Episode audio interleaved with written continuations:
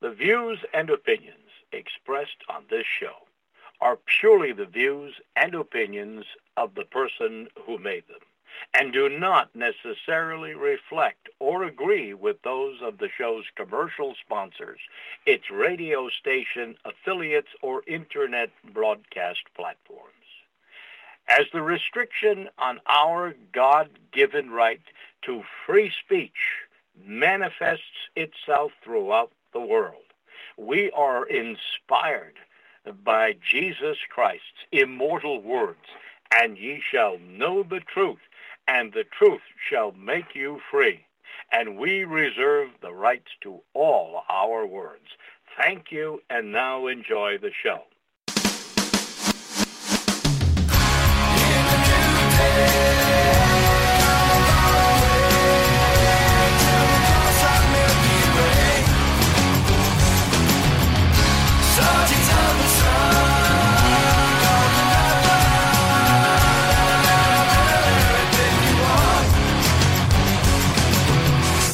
Learn who rules over you, simply find out who you are not allowed to criticise. You are listening to ACH. I'm Andy, your host, and before we start today's show, I would like to thank James for his recent donation. If you are able to help keep the show on the air, please go to achshow.com and click the banner at the top of the website or avail yourselves of one of the books on the right hand side. Well, today is Thursday, so of course it's time for the weekly visit of my dear friend Dr. Peter Hammond.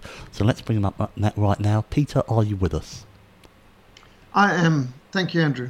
Thank you so much, Peter. And today, of course, in America, it is Thanksgiving, and uh, we've got a show that we're going to cover a variety of issues in, including that entitled The Real Story of Thanksgiving Despite Tribulation. So, Peter, where would you like to start us off today with this topic? Well, we certainly need to cultivate an attitude of gratitude. And uh, we have just this week, Monday, had the funeral service for my wife, Lenora, who fought cancer 11 years and uh, entered eternity on the 9th of November, which is the day that the Berlin Wall fell. Very significant in our family because her father was dedicated to ministry to the persecuted church, especially in Eastern Europe, and he ministered all throughout Eastern Europe. My wife was going with Bill Bathman on Bible smuggling and ministry trips behind the Iron Curtain from time she was four years old. And around her dining room table uh, in Salzburg, Austria, where they grew up, uh, my wife would have the privilege of having many heroes of the faith like Richard and Sabina Wurmbrand, who were tortured for Christ, 14 years imprisoned and tortured in communist uh, prisons in, in uh, Romania, and uh, having Brother Andrew of God Smuggler fame, uh, also regular friend, visitor to the home around dining room table, George Verwer of Operation Mobilization, many others. And when we think of, of gratitude and an attitude of gratitude, thankfulness, despite tribulation, one person comes to mind in particular, and that's Nikolai Moldoveanu.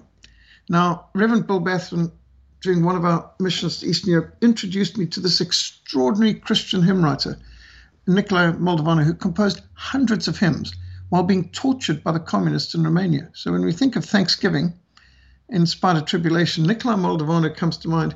He was called the Bach of Romania, Johann Sebastian Bach of Romania. In his lifetime, Nikolai Moldoveanu composed more than 6,000 hymns, hundreds of those while suffering excruciating torture in the communist prison system of Romania. And Richard Wurmbrand writes about him and describes this incredible brother. And Richard Wurmbrand said Moldoveanu was one of the greatest saints I met in 14 years in prison. He came smiling from the torture room. His approach was like that of a lamb. While I was protesting against the God's abuses against others or myself, he never protested. Incredibly, the steadfast faith of Nicola Moldoveanu and his resistance to atheist indoctrination and resistance to communist torture and tribulation came through composing and singing great hymns of the faith.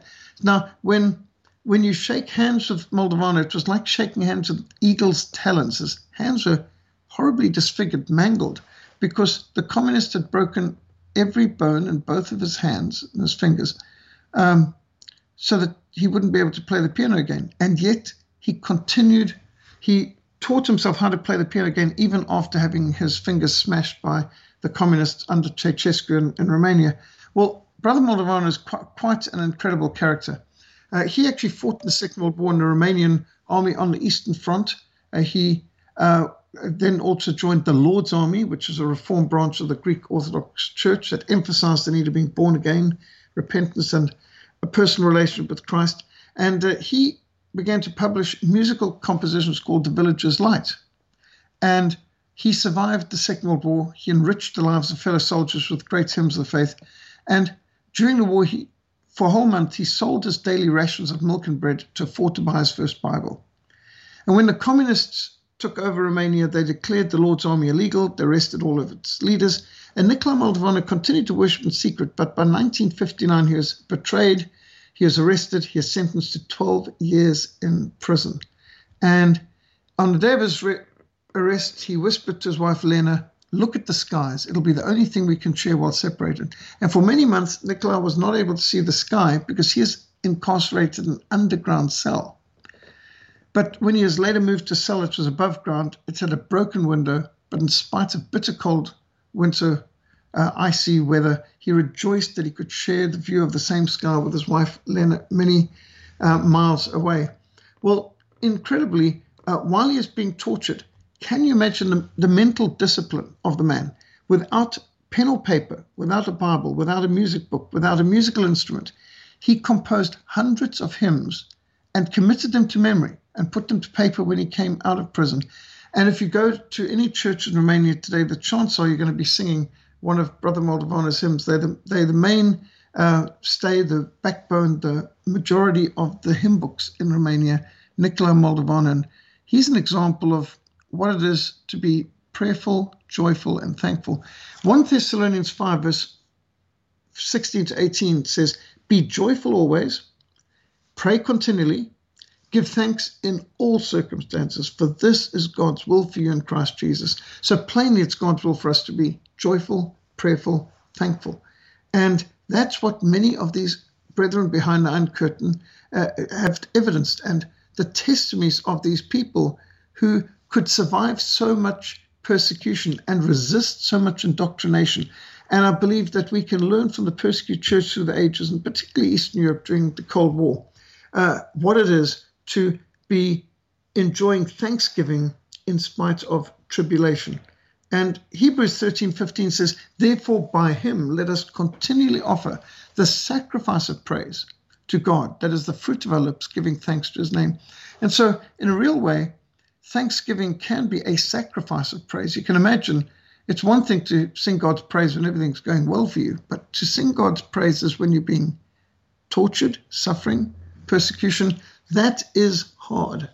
And in our family, uh, we've just gone through and are still going through tremendous loss. Uh, that two weeks ago, my beloved wife Laura fought a final battle with pain and she entered eternity after 11 year battle with cancer.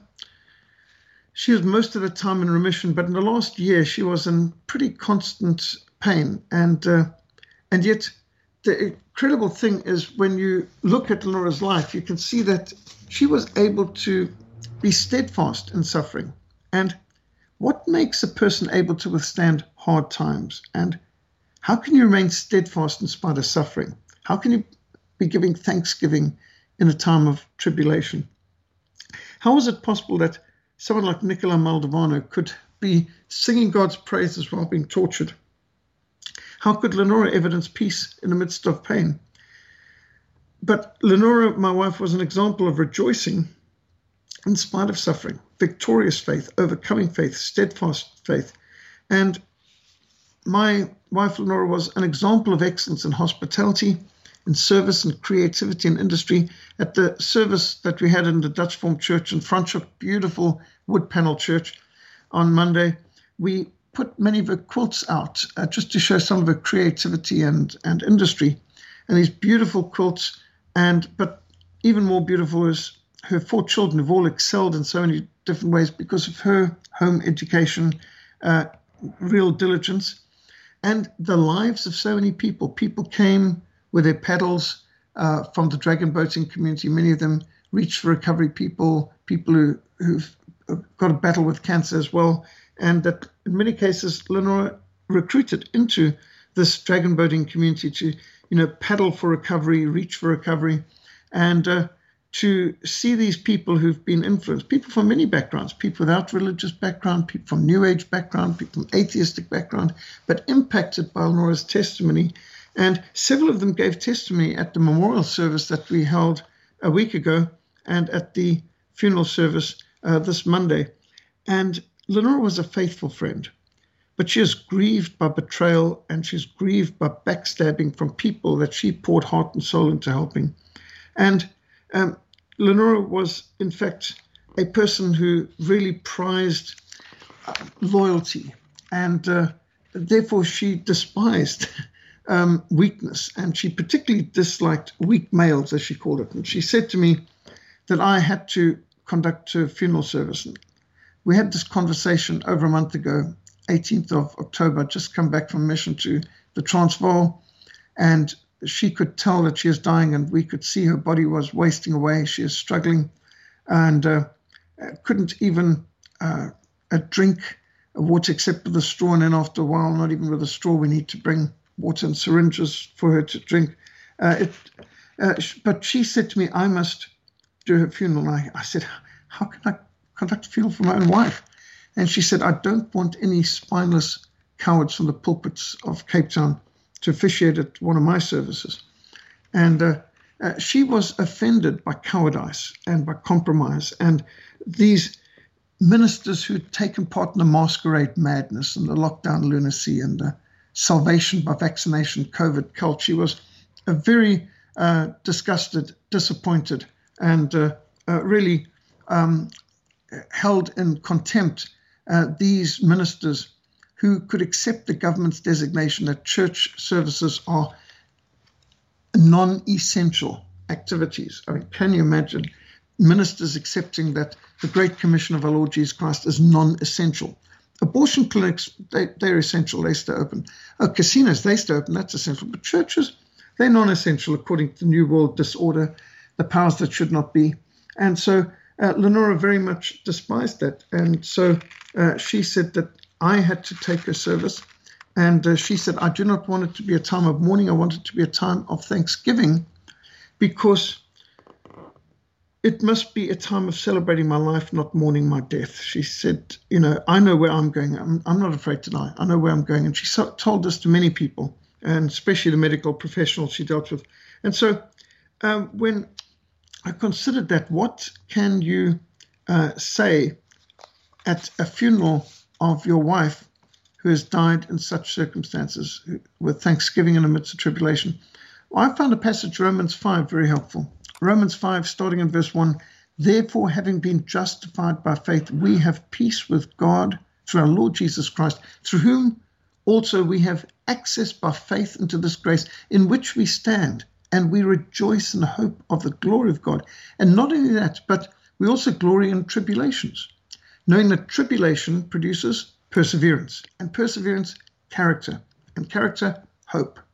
Now, hope does not disappoint because the love of God has been poured out into our hearts by the Holy Spirit has been given to us.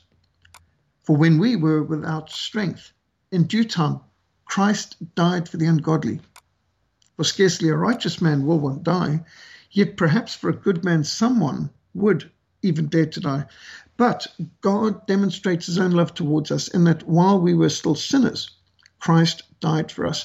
Much more than having been justified by his blood, we shall be saved from wrath through him. So that's Romans 5 1 to 9. And this gives us an inkling, this gives us an understanding as to how Lenora is able to remain firm and faithful and fruitful in spite of fearful suffering, failing health, and pain. She knew what it was to be justified by faith. She had peace with God through our Lord Jesus Christ because suffering can produce perseverance. And perseverance can develop character, and character can produce hope. And it's obvious that the love of God was poured out into her heart by the Holy Spirit. Even when she is physically weak, she was spiritually and emotionally strong. And the secret of the Lord, Lenora's steadfastness, despite suffering, was that she had a real, vibrant relationship with our Lord Jesus Christ, who transformed her life in the early 20s. Because in the Sermon on the Mount, our Lord Jesus speaks of two types of people the wise and the foolish. They built on two different foundations. The wise man built on the rock, and the foolish on the sand. And he describes two buildings, which may outwardly not appear too different, but when the rain fell, when the wind blew, when the floods rise, when the storm rages, then the house that's built on sand will collapse. But the house built on a rock will stand firm. And during recent months and years, Lenora was steadfast in the storm caused by cancer. She not only survived 11 years, she thrived and she is enthusiastic. She is elegant and eloquent. She is an encourager of her friends and her family around her. In the Sermon on the Mount, our Lord speaks of two roads the broad road, which is smooth, safe, easy, and popular, and the narrow road, which is narrow, steep, rocky, and difficult. Now, we know that even a dead fish can float downstream, but it takes courage and tenacity and strength to go upstream, to go against the flow. Lenora chose the narrow, steep, rocky, difficult road because the broad road leads to destruction and the narrow road leads to life eternal. They're ultimately two destinations, and Lenora could say, I know where I'm going. But I wonder how many other people know where they were going. In the Sermon on the Mount, we read of two different types of trees the good tree and a bad tree. And you can discern a tree by its fruit, just like you can discern a person's faith and their character from their life's fruit. And the fruits of Lenora's life was good because her roots were firmly in the Word of God, the Bible, the rock of God's Word. She knew what she believed, she knew why she believed it, she knew who she was trusting, and therefore she could be firm, faithful, and fruitful. Lenora often spoke about the fair weather paddlers. There's some people who only turn out uh, to paddle in the harbor uh, when it's sun shining and nice warm weather. But there's much less people who will turn up in the cold, rainy, and stormy weather days. Well, whether it was hiking, running, paddling, our families also believe, always believed that we don't cancel an event because of bad weather. And so Lenora was not a fair weather paddler. She seized the day. In Latin classes in Rhodesia, we learned carpe diem, uh, seize the day. And, and that's the thing, we, we need to make things happen. And my wife was someone who, who did not take life for granted. She sought to make the most of opportunities and seize the day. And it's so important for us to recognize that God has created us for eternity. And uh, this world is not a home. We are on a pilgrim's journey. And so it's so important for us to know what we believe and to be steadfast in the storm, to be faithful, fruitful, and to be firm uh, no matter what tribulations are going on in the world. We're living in a time of madness, a time of insanity, a time of, of this COVID cult, salvation by vaccination, the new world disorders going berserk they're trying to force vaccinations on people. We've got to resist with everything that we're worth. An amount of intimidation. Now, you know, my wife gave her kidney to our son who was suffering renal failure. Uh, he was born with less than a quarter of one kidney, and um, uh, he, survived in it for a few years, but ultimately he needed a transplant. And while I was the first in line uh, doing all the blood tests and everything, see if I was a good match, they excluded me because my cholesterol and presumably bilharzia, malaria, and all the other exotic diseases I've had over the years. But uh, Lenora's kidney was deemed an ideal fit. And so she gave her kidney to our son in 2009. And he's since then managed to get his black belt karate, second dan, national colors, represent the country overseas, uh, brought back medals to South Africa from international events. He's represented South Africa in Germany and Switzerland and America, and uh, excelled in in a very demanding sport. Uh, and you think all that on his mother's kidney, as we said to him. Remember, you've got a 61 year old kidney in, in you, and uh, it's uh, it's an extraordinary thing for a mother to not only give life to a child, but then to enable him to to survive by donating one of her organs. And my wife treated all these challenges, including having cancer, as an opportunity to to really uh, minister to people with cancer. She joined Reach for Recovery. She got involved in dragon boating for the last 10 years, enthusiastically, getting people who are fighting cancer into a sport that would help build up upper body strength and, and make them uh, fitter and more able to be able to uh, resist or, su- or survive and recover from, from cancer. And in all of these different opportunities, she did not complain. It's, it's, an amazing thing. You get some people who've got everything going their way and they're full of complaints. And then you have others where they seem to be suffering a lot, like Brother Nikolai Moldoveanu or Richard Wurmbrand. And they don't complain. And you you wonder why that is. why is that some people uh, complain uh, and others uh, rejoice and give thanksgiving. And it's so important. Attitude is everything. Our attitude determines uh, so much. And I do believe that it's vital that we continually think of being not just survivors, but thrivers, not just to, to manage, but to overcome, to be victorious. And that's what we call to as Christians. And I think this wonderful holiday principle of having uh, Thanksgiving is magnificent. And we certainly need to uh, celebrate Thanksgiving regularly. We should enter his gates with thanksgiving, we read in Psalm 100. And so, in this time when we have got so many people whinging and complaining, it's wonderful for us to, to look at the history of Thanksgiving and to consider our responsibility to be people of Thanksgiving. You know, Fanny Crosby, one of the greatest hymn writers of all time, she wrote over 8,000 hymns and gospel songs. Do you know that um, Fanny Crosby, who wrote such famous uh, songs as Pass me not, O gentle Saviour, blessed assurance, to God be the glory, praise and praise and rescue the perishing, and many other hymns. Um, uh, uh, Fanny Crosby was blind. Uh, she was blind for uh, the whole time that she was actually uh, composing these hymns. So here's somebody composed 8,000 hymns despite being blind. Uh, just incredible. 100 million copies of her hymns were printed in her own lifetime.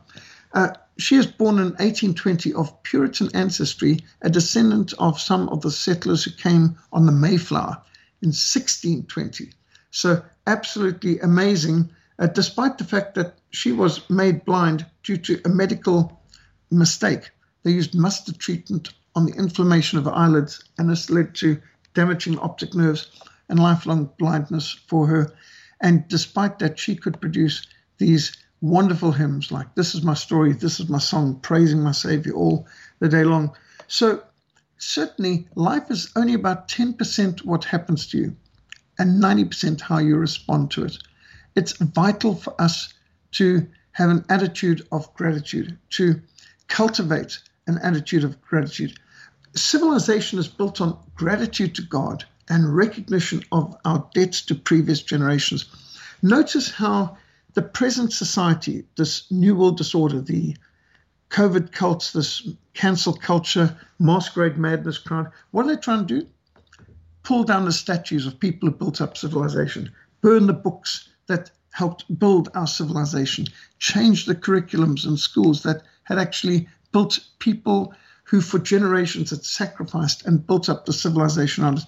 They not only want to bring our civilization down, they want to destroy our culture. They want to destroy our religion. They want to destroy our faith. They want to destroy our self confidence, our confidence in God, everything like that.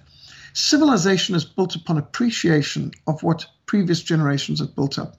Cancel culture is the direct opposite and enemy of all that. Professor Martin Luther said, There is no love so sacrificial, so unselfish as that of a parent. And it's so important for us to appreciate what our parents and our grandparents have sacrificed for us.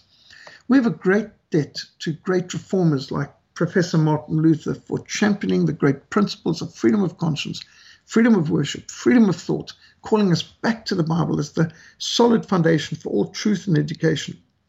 Scripture alone is the ultimate authority. We've got so much to be grateful for. You just think of the English Bible. Do you know William Tyndale gave his life that we could have the Bible available in our own language? The Bible in English was illegal in England in the 1600s. William Tyndale had to go to Germany to get the Bible translated into English and to be printed, and he had to have them smuggled from the Netherlands in bales of cotton into England. And the first shipment of several thousand New Testaments were intercepted by the Bishop of London and burned, burned at St. Paul's in many cases. And William Tyndale ultimately gave his life, burned at the stake, so that we could have the Bible freely available in our own languages. the people of India have a tremendous debt of gratitude to missionary William Carey, who ended widow burning and the burning of lepers and the sacrifice of infants. And, and he pioneered the first schools for girls, the first Christian college in Asia. He translated the Bible and New Testament into 35 languages. It's just extraordinary. That all done by William Carey in India. All of us are deeply indebted to missionary explorer Dr. David Livingstone from Scotland, who opened up Africa for the gospel, exposed the rampant Islamic slave trade, campaigned to end it. All Nigerians need to be grateful to the missionary Mary Slessor, also from Scotland, for campaigning tirelessly to end the killing of twins, campaigning against the slave trade, against cannibalism, against drunkenness. She pioneered Christian schools. She planted churches throughout the remotest regions of Nigeria. Or what about Member of Parliament William Wilberforce? We should all be grateful to William Wilberforce for his lifelong crusade to end the slave trade, to set the captives free. And many of our lives have been enriched by the devotional writings of Charles Spurgeon or Andrew Murray and, and the biblical preaching that they gave. There's so many inventors and innovators whose life's work have made our lives richer and healthier. There's a lot for us to be grateful for. And I just praise God for people who have been faithful, people who have been fervent, who've been fruitful, who've been firm, who've been giving thanks in the midst of tribulation. But all too many of our people in our society are greedy, demanding, and ungrateful. All too many people are consumed by the obnoxious habit of demanding, Give me, you must give me. Often I hear, especially here in Africa, What Christmas do you have for me? As though Christmas is all about what others can give me rather than what I can give. First and foremost, I should be giving unto the Lord. We need to ask people, do you remember whose birthday we're celebrating as we approach Christmas? Um, and we should then honor this great gift that God gave us but all too many people are greedy, demanding, ungrateful, entitled, self centered, and miserable. And in Leo Tolstoy's classic War and Peace novel, one of the most prominent characters, Platon Karataev, is a joyful Russian peasant who's always giving thanks to God, praying, sharing what little he has with a stray dog and with fellow prisoners around him.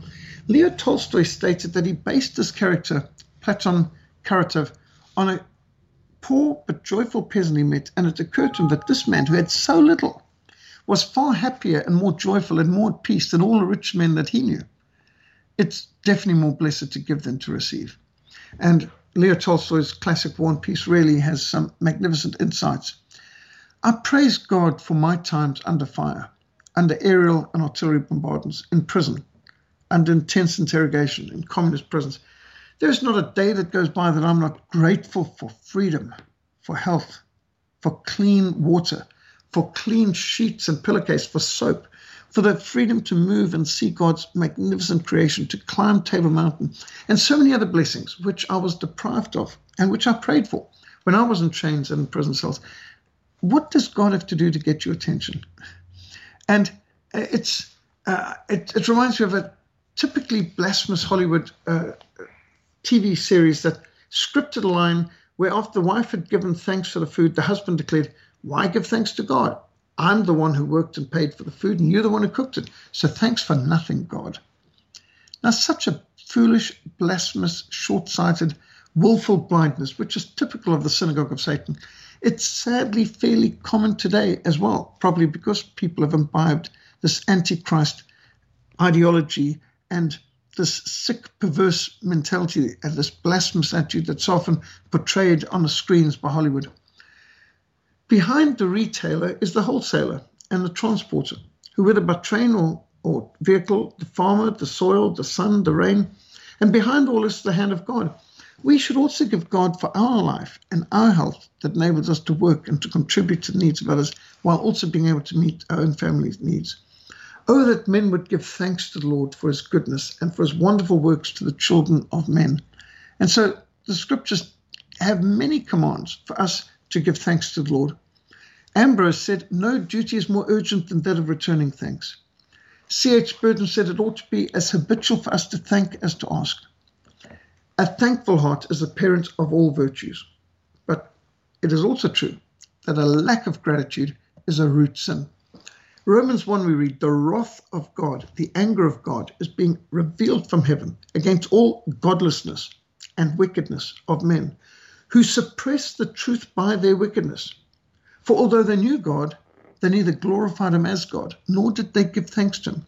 But their thinking became futile, and their foolish hearts were darkened. So here we see that failure to give thanks to God is the root sin that leads to futile thinking, foolish, darkened hearts. In Luke 17, we read of the ten lepers who were healed by the Lord Jesus. When one of them, a Samaritan, threw himself at Jesus' feet and thanked him, our Lord asked, Were not all ten cleansed? Where then are the other nine? Was no one found to return and give thanks to God except this foreigner? Well, in our missions experience, we've also found that barely 10% of those we help or sponsor will ever bother to express their gratitude either verbally or in a letter or card. Evidently, gratitude is a rarity. In 1 Timothy 3, the Apostle Paul gives a list of some of the most terrible sins, including people will be lovers of themselves, lovers of money, boastful, proud, abusive, disobedient to parents, ungrateful, unholy, without love, unforgiving, slanderous, without self control, brutal, not lovers of good, traitorous, rash, conceited, lovers of pleasure rather than lovers of God, having a form of godliness but denying its real power. So here in 1 Timothy 3, ungratefulness is listed in the middle of a litany of horrible sins. One of the first lessons a good parent seeks to teach their children to say is thank you. It takes courage and character to admit being in debt to others. It is humbling. However, those who cannot admit their indebtedness to others cannot learn, nor can they seek forgiveness. We're living in a very ungrateful age, an entitled age, an age where people think nothing of pulling down monuments to people they know absolutely nothing about. Failure to express gratitude is more than immaturity, it's more than rudeness, it's ungodly, it's evil. We are commanded to honor our parents, to honor our elders, to honor our leaders, and it's a sign of maturity to acknowledge indebtedness. That's why Thanksgiving is a great tradition. It's one of the best things America has to offer in their calendar. And I think every country should have a, a day of Thanksgiving to give thanks to God, particularly, and to give thanks to God for those who have made our lives better, safer. And anyone who's learned anything is in debt to someone. We're all in debt, first and foremost, to God Himself for our life, our health, our food, our talents, our family, our and to the missionaries and soldiers and parents and teachers and pastors and so many others who've sacrificed for our benefit. Those who do not take advice are those who do not think they have anything to learn. And those are often the same people who have a problem expressing a genuine, heartfelt gratitude to others. It's a sign of pride to be ungrateful. It reveals an unwillingness to acknowledge a debt to others. It's also been said that a clear conscience is normally a sign of a bad memory because the amount of people who ask, would you consider yourself to be a good person? The average person would say, Yes, I'm a very good person. And it's interesting because our Lord Jesus said, No one is good except God alone. And so when somebody tells you that they're good or they're a good person, you need to say, But didn't our Lord Jesus Christ say, No one is good except God alone? And there you've introduced the depravity of man and the holiness of God. And um, opened the way for discussing eternity. So instead of the Christian attitude of gratitude, the Christian culture and character of gratitude, our present culture prefers to promote an attitude of entitlement. This is the very opposite of gratitude. You'll notice so many refugees and immigrants come with a sense of entitlement. Give me. Well, this builds on pride and covetousness and is often fueled by bitterness, greed, and envy, all too many in this present humanistic society take things for granted. They demand to get rather than seeking to give. Western civilization was not built up by a sense of entitlement, it was built up by gratitude and sacrifice and service and love for others. One man gives freely yet gains even more, another withholds unduly and comes to poverty. And so, as Professor Martin Luther observed, we tend to exhibit a degree of thankfulness in life in reverse proportion to the amount of blessings we've received. And so in Table Talk, Martin Luther said, the greater God's gifts and works, the less they appreciate it. So the blessings of life and health and freedom and food, they're not really appreciated unless they're lost or threatened. And because sunrises and sunsets occur every day, they're taken for granted. Ralph Waldo Emerson observed if the constellations of stars appeared only once in a thousand years, imagine what an exciting event it would be. But because they're there every night, most barely give them a look.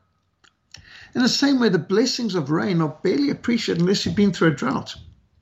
Now, I've been in the desert. I've been up in 1040 window close to the Sahara Desert. I've been in Nuba Mountains where water holes are really appreciated and you don't mind having mud to drink because water's so scarce.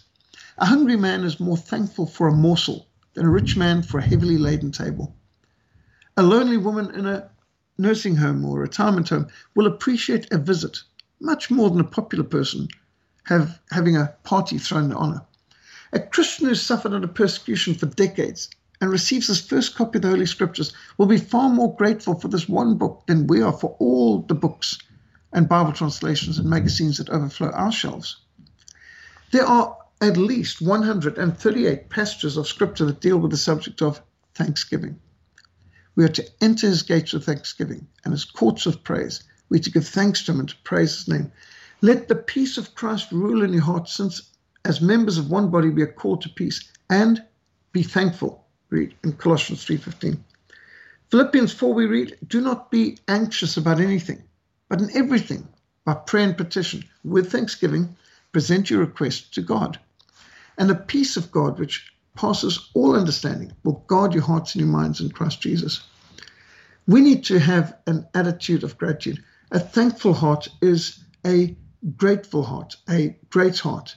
A grateful mind is a great mind. And so I think there's this wonderful song, you've probably heard it Count Your Blessings, Name Them One by One. Well, I've heard an improvement. Count your blessings, name them two by two. Count your blessings, name them four by four.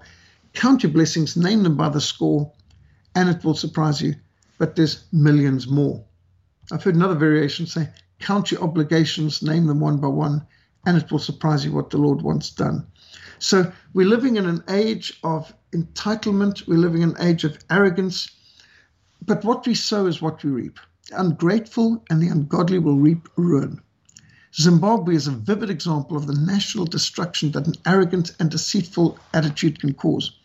The Rhodes must fall, fees must fall, signs must fall, and the BLM burn, loot, murder crowds and other mobs of agitators, they're evidencing evil hearts and foolish minds, which can be so dismissive of the great heritage and the many benefits they've received from those they so ignorantly dismiss, slander, and attack. High education is not a right, it's a privilege. And those who show no respect for the lives and property of others forfeit their own rights. Civilization requires respect for life and property. But those who riot and burn and disrupt and destroy, they've got no place in civilized society. They're like a cancer. I've learned something about cancer my wife's fought cancer for the last 11 years. A cancer is something in your body that contributes nothing to the health of the body, but it only breaks it down. And the thing about cancer is it grows and it multiplies.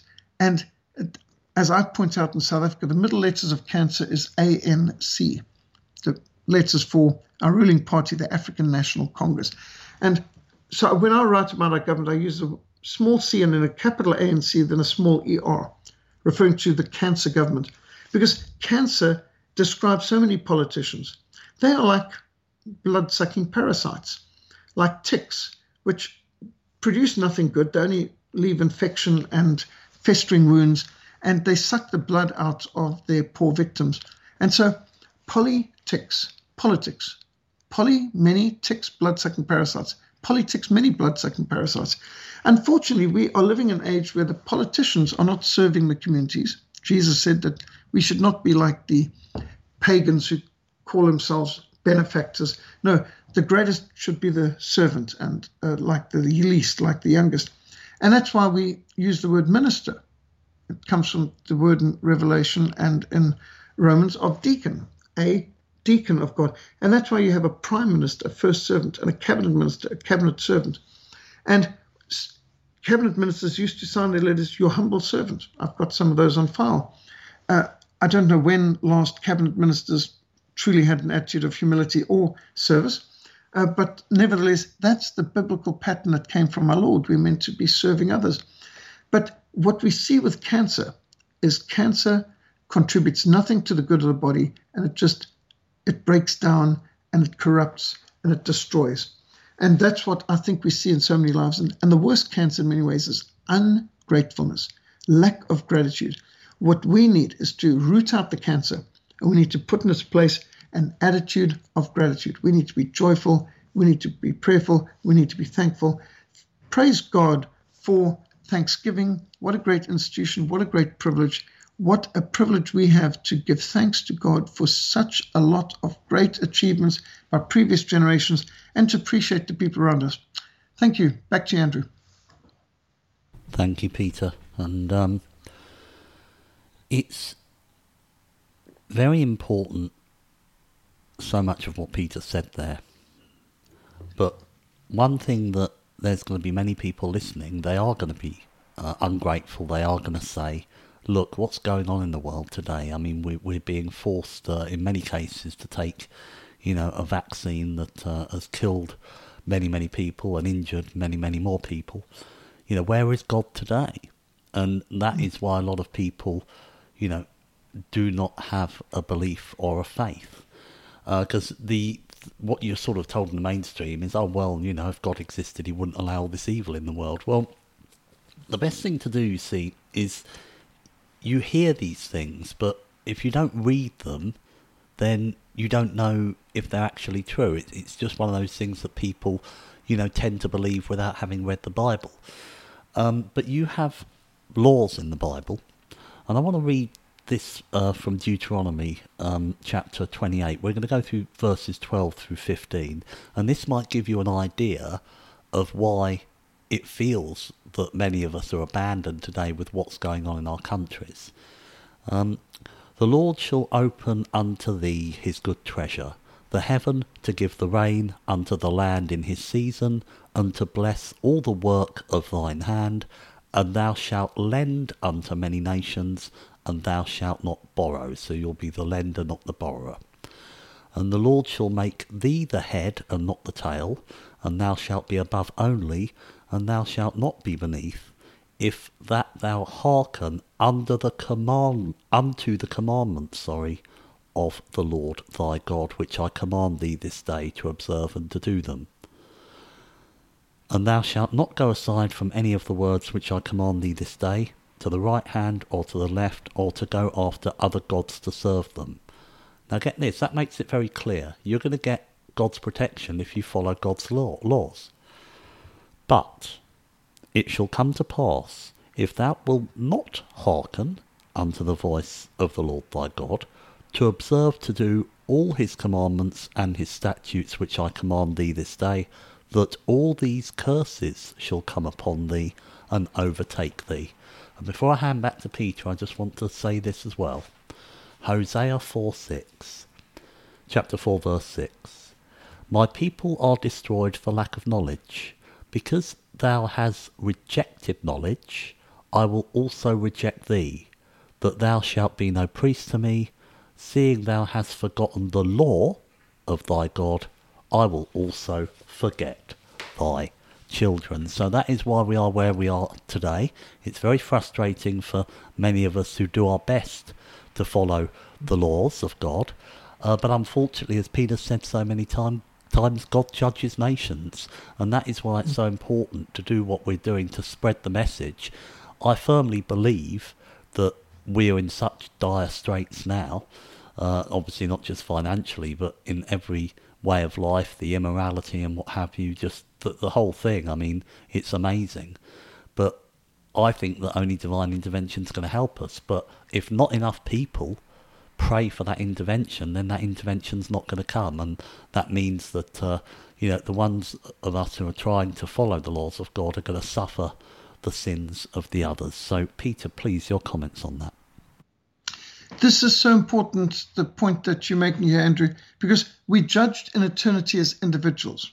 In eternity, we will have to stand on our own merits and demerits and on our faith and whether we have surrendered our lives to Christ and trusting in his merits or on our own. But on earth, we are judged as nations. And now you could be a wicked person living in a generally righteous society and benefit from all the blessings that came from their righteousness, even though we personally may be in a wrong relationship with God and having no peace with God. So, for example, we have all benefited from previous generations' obedience. We've got these magnificent cathedrals, we've got magnificent achievements in science and technology, uh, which previous generations have produced. And so we're benefiting from the faithfulness of others. But if you look at, at flowers, for example, cut roses, they look very nice for a while, but they fade quickly because they're cut off from the source of their life.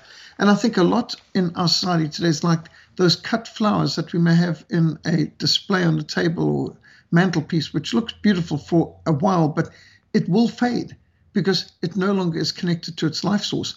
Now, the phenomenal productivity, freedoms, and achievements of Western Christian civilization is a direct result of the Christian faith.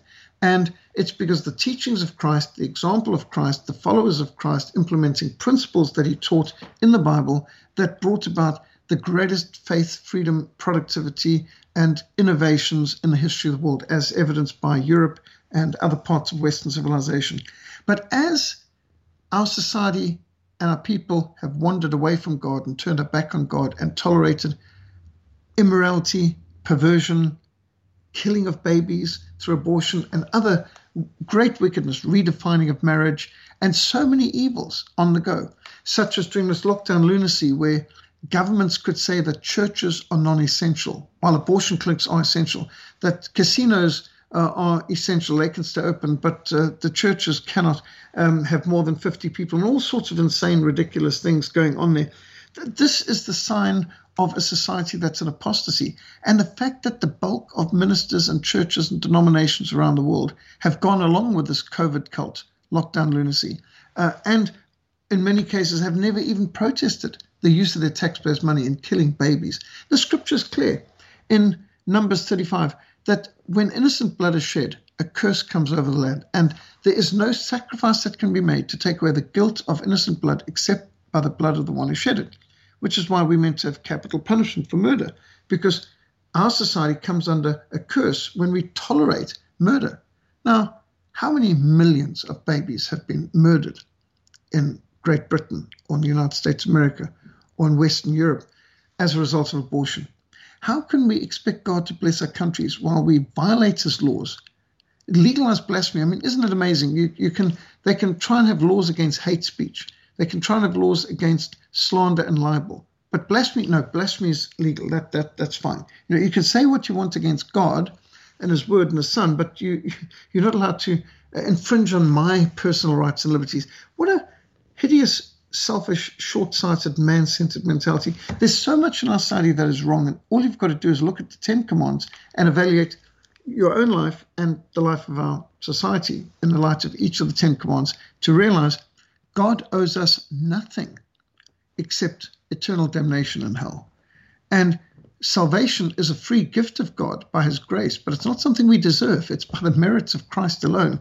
So many people who say this isn't fair, this isn't right, how can God allow it? Well, you know, God has been awfully patient with us, unbelievably long suffering in enduring the abuses from Western civilization and the fact that our societies still have a a measure of some freedoms and some opportunities um, is only God's grace because we can just see where all this can go. But for the grace of God, where would we be? And and for those who don't know how bad it can get, well, just study the persecuted church, read Tortured for Christ, study up on life of Richard Wurmbrand, learn more about Nicola Moldoveanu, and learn what happened during the terrible times of Soviet persecution of Christians.